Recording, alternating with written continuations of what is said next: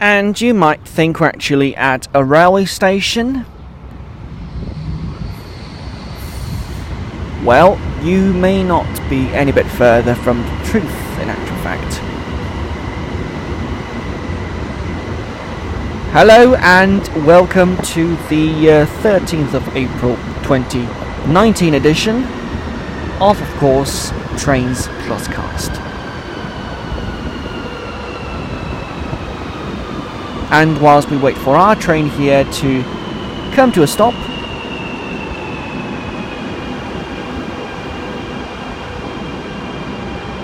there's good news for those of you who like long trains, and especially I mean 17 car trains.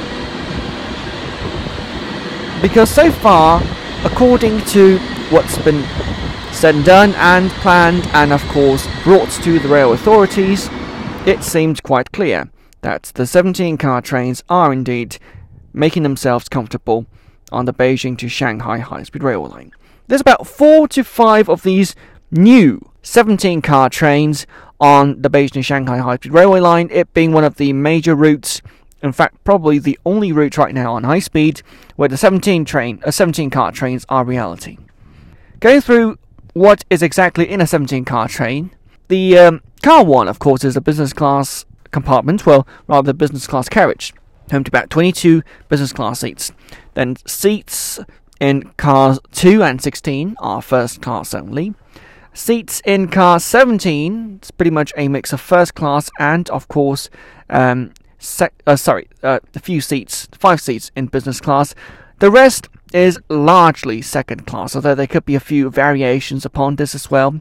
In particular, with a look at the um, the dining car and things like that. So it can seat about 1,200 people comfortably, and uh, that too is going to be something which is pretty new. Most of these will be um, in the hands of China Railway Shanghai, who operate lots of high speed services in eastern China.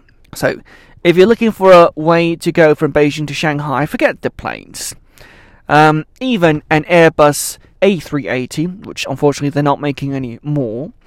Um, bit of a shame because the carriers that I had, you know, travelled on lot, uh, say Swiss International Airlines, yeah, you know, Switzerland's a small country. We might not need an A380, um, but then we never got one anyway.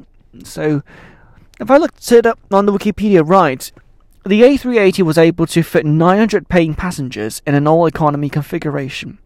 That's a lot, really, but then again, the new CR400 AFB trains BFB trains. This is getting complicated. Basically, the 17 car trains on the Beijing High Speed Railway Line is able to carry up to 1,200 plus uh, passengers. Right, on to the next thing, which will hopefully be far less geeky.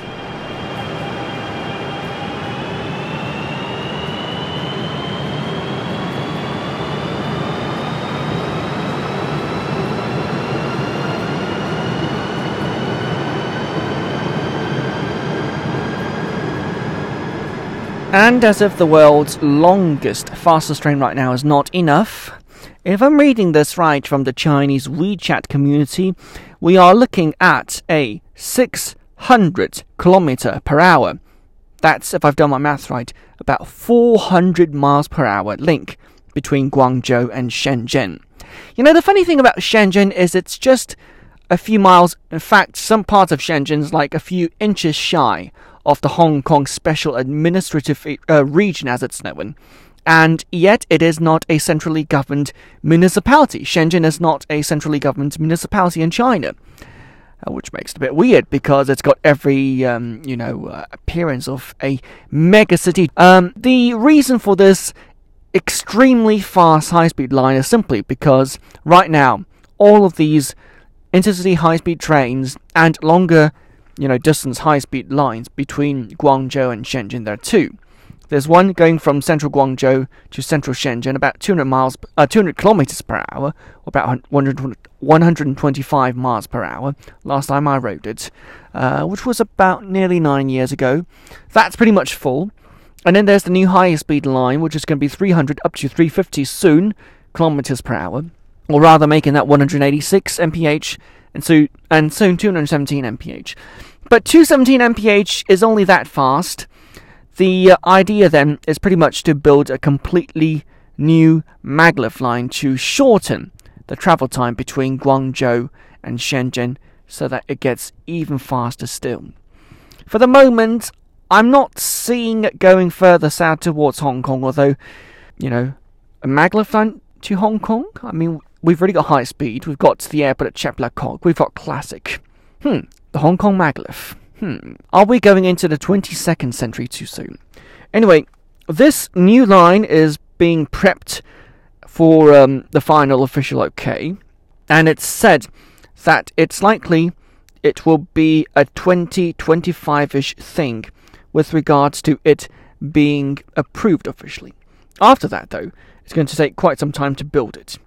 So, right now, this line seems to be going all the way out via Guangzhou to other destinations further west, including Foshan, and will be a completely new line. But then again, it's all in the planning, and if anything in China is of uh, significance, it's also the significance of how fast a um, a plan can change. And indeed, on newer high-speed lines, there is a bigger possibility they will change route halfway through. For example, to accommodate cities and uh, provinces that have pretty much never had high speed in their part of the world. Is China ready for a 600 km per hour train? Yes, actually, there is a uh, there is a train which is optimized for speeds of 500 km per hour, indeed 600 km per hour, and parts of its hardware have been pretty much primed for speeds up to 603 km per hour. That train, I've seen it, is actually lying somewhere in eastern China in a um, within the domains of uh, what used to be CR, uh, CSR Sifang or um, CRC in Qingdao. Fortunately, that was about uh, seven years ago. The exact whereabouts, you know, I haven't seen this train since that time. It might still be there, might still be somewhere else, but it is primed to kill in terms of speed. So, yes, while Japan may get a very fast train as well, hmm, it might be that the Middle Kingdom will continue to have hashtag Poon, the world's fastest train, conventional rail or rather maglev.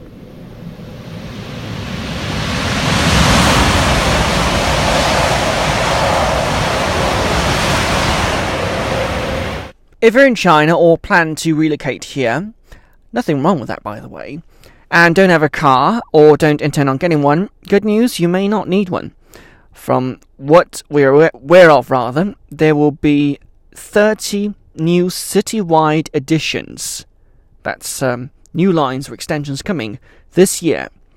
If you are in the cities of Beijing, Shanghai, Tianjin, and Guangzhou, well, obviously, these megacities already have a massive network, and you're getting quite a number of new lines, including for Guangzhou, the very futuristic sounding second part of Line 21. Hmm. Line 21. Oh, by the way, Beijing is onto line 28 for the CBD line and the readjusted line 22, which will go to the district of Pinggu in the far north, far eastern rather, districts, uh, extreme ends of Beijing. So we're certainly looking at some, you know, very, very high numbers, way up there.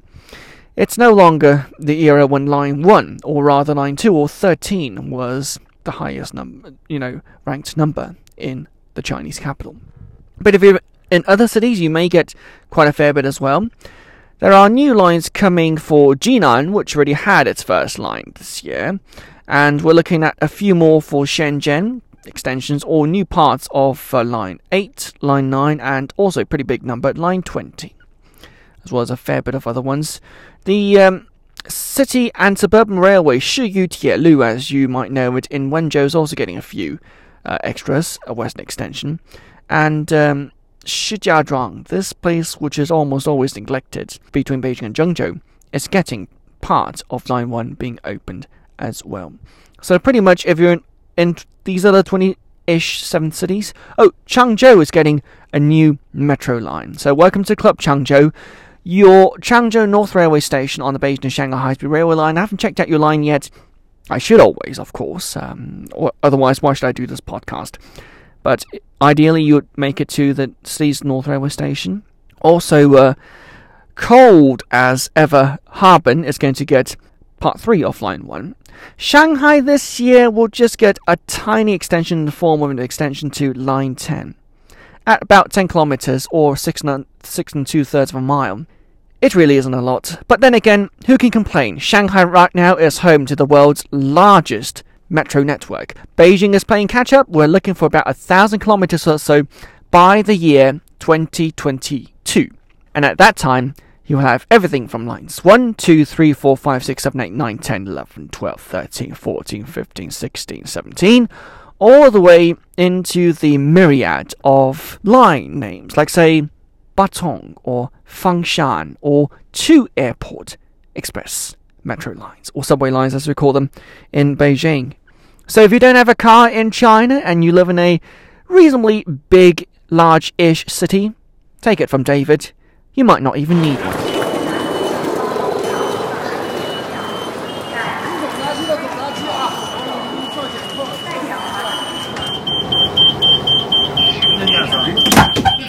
Holidays in China are not exactly the same as that might be the case elsewhere in the world.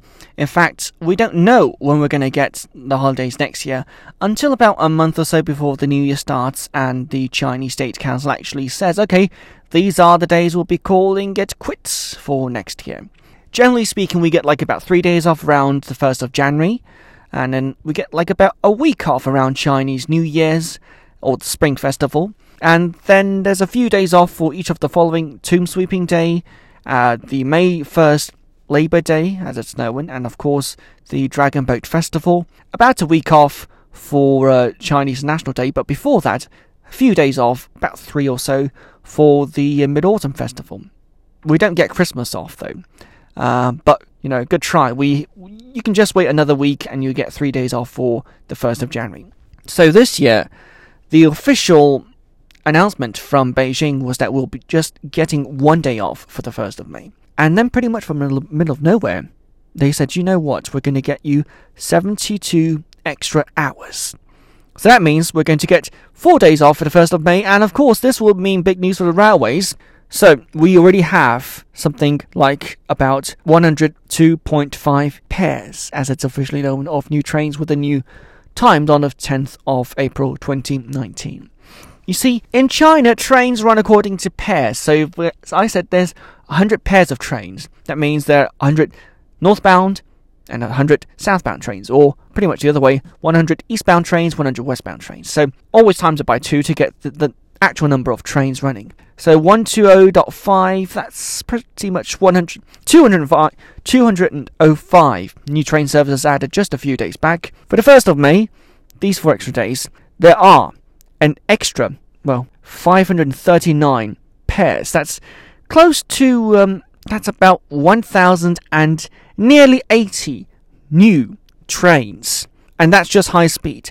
Classic, they're not going to forget about Classic. Officially, they're going to run 156.5 pairs of Classic. That's about, um, that's about right, 310 or so new Classic rail trains for the four day period.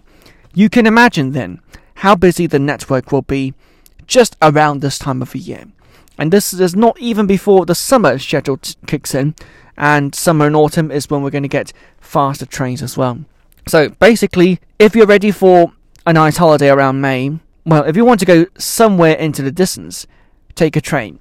If you want to avoid the queues, take a train. But if you're smart, and this is something not really train related, if you're smart, and if you're living in a big city like, say, Beijing, Shanghai, Guangzhou, Shenzhen, the smarter thing is to stay home. It's to stay in your own part of China. unless you've never been to other parts already. That's because during May break, especially the four day May break this year now, train stations are going to be incredibly busy. And whilst the railways are doing all they can to ensure that people can get from A to B faster during these hectic 96 hours. It's a huge country, 1.3, close to 1.4 billion. You're obviously going to encounter some major delays at stations. So either you plan ahead early, you arrive early, get the tickets early, you pick up your tickets early, pick up your tickets early. The railways are always about this pick up your tickets early, pick up your tickets early, so on and so forth, or you stay in the bigger cities. And what's not to like about the Beijing Hutongs? Or the more futuristic part of Shanghai. Well, you know, futuristic cities. Well, we've got plenty of that. A fair bit of New York as well, but uh, the local delicacies as well. That's also something to try out. Hopefully, it's going to be okay for your tummy.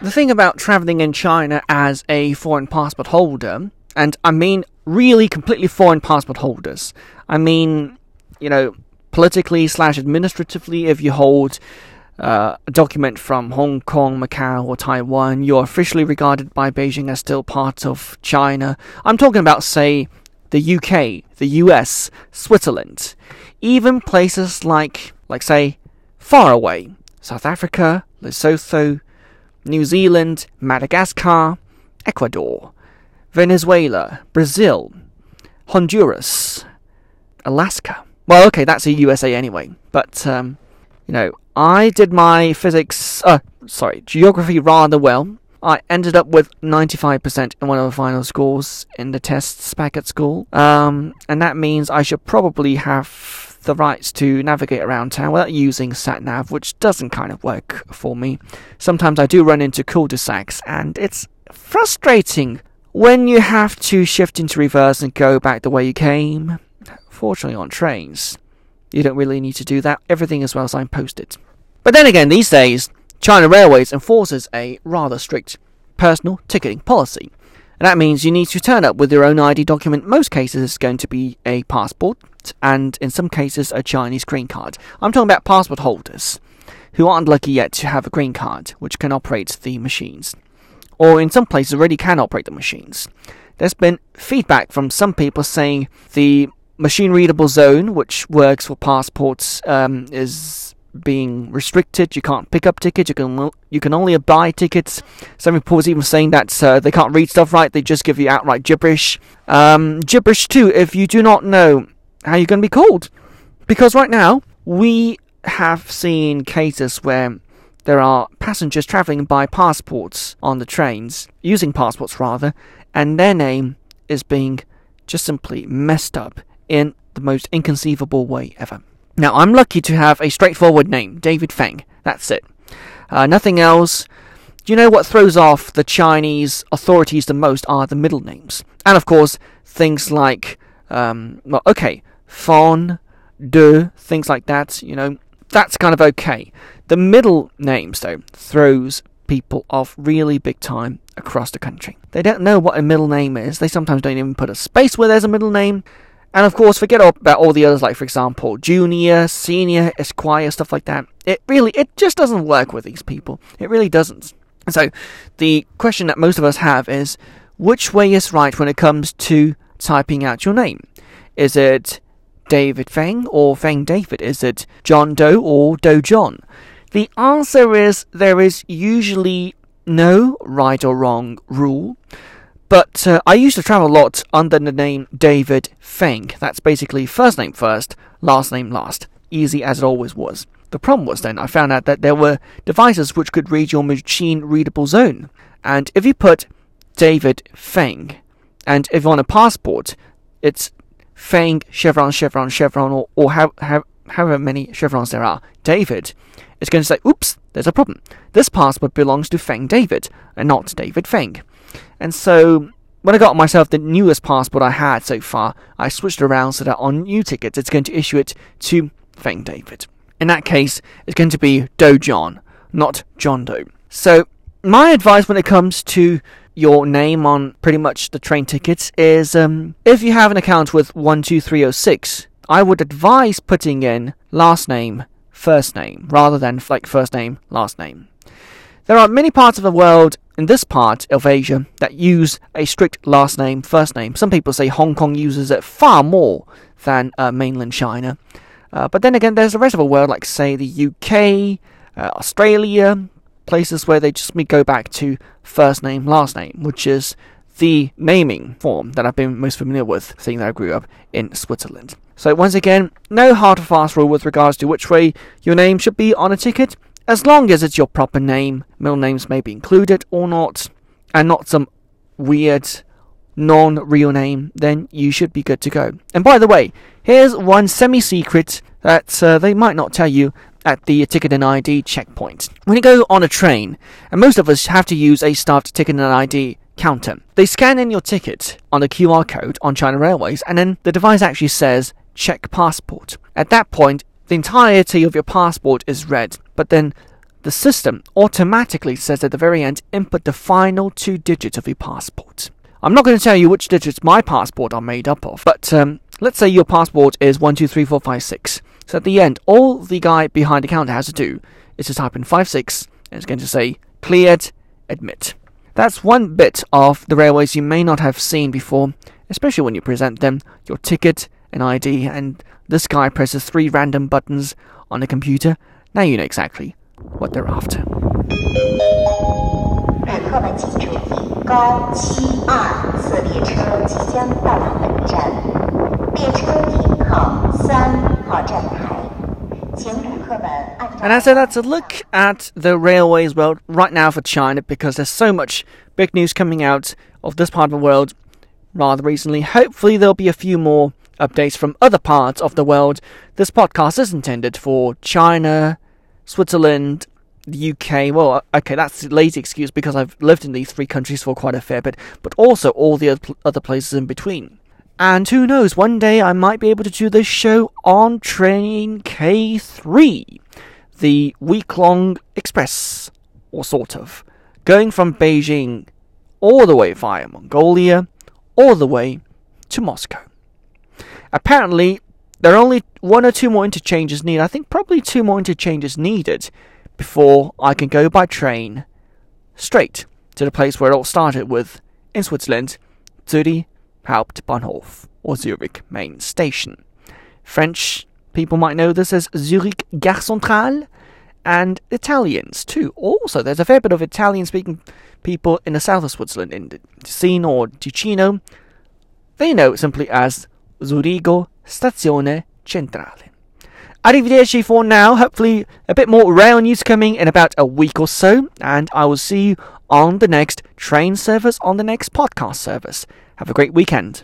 Thank you for joining us on this journey.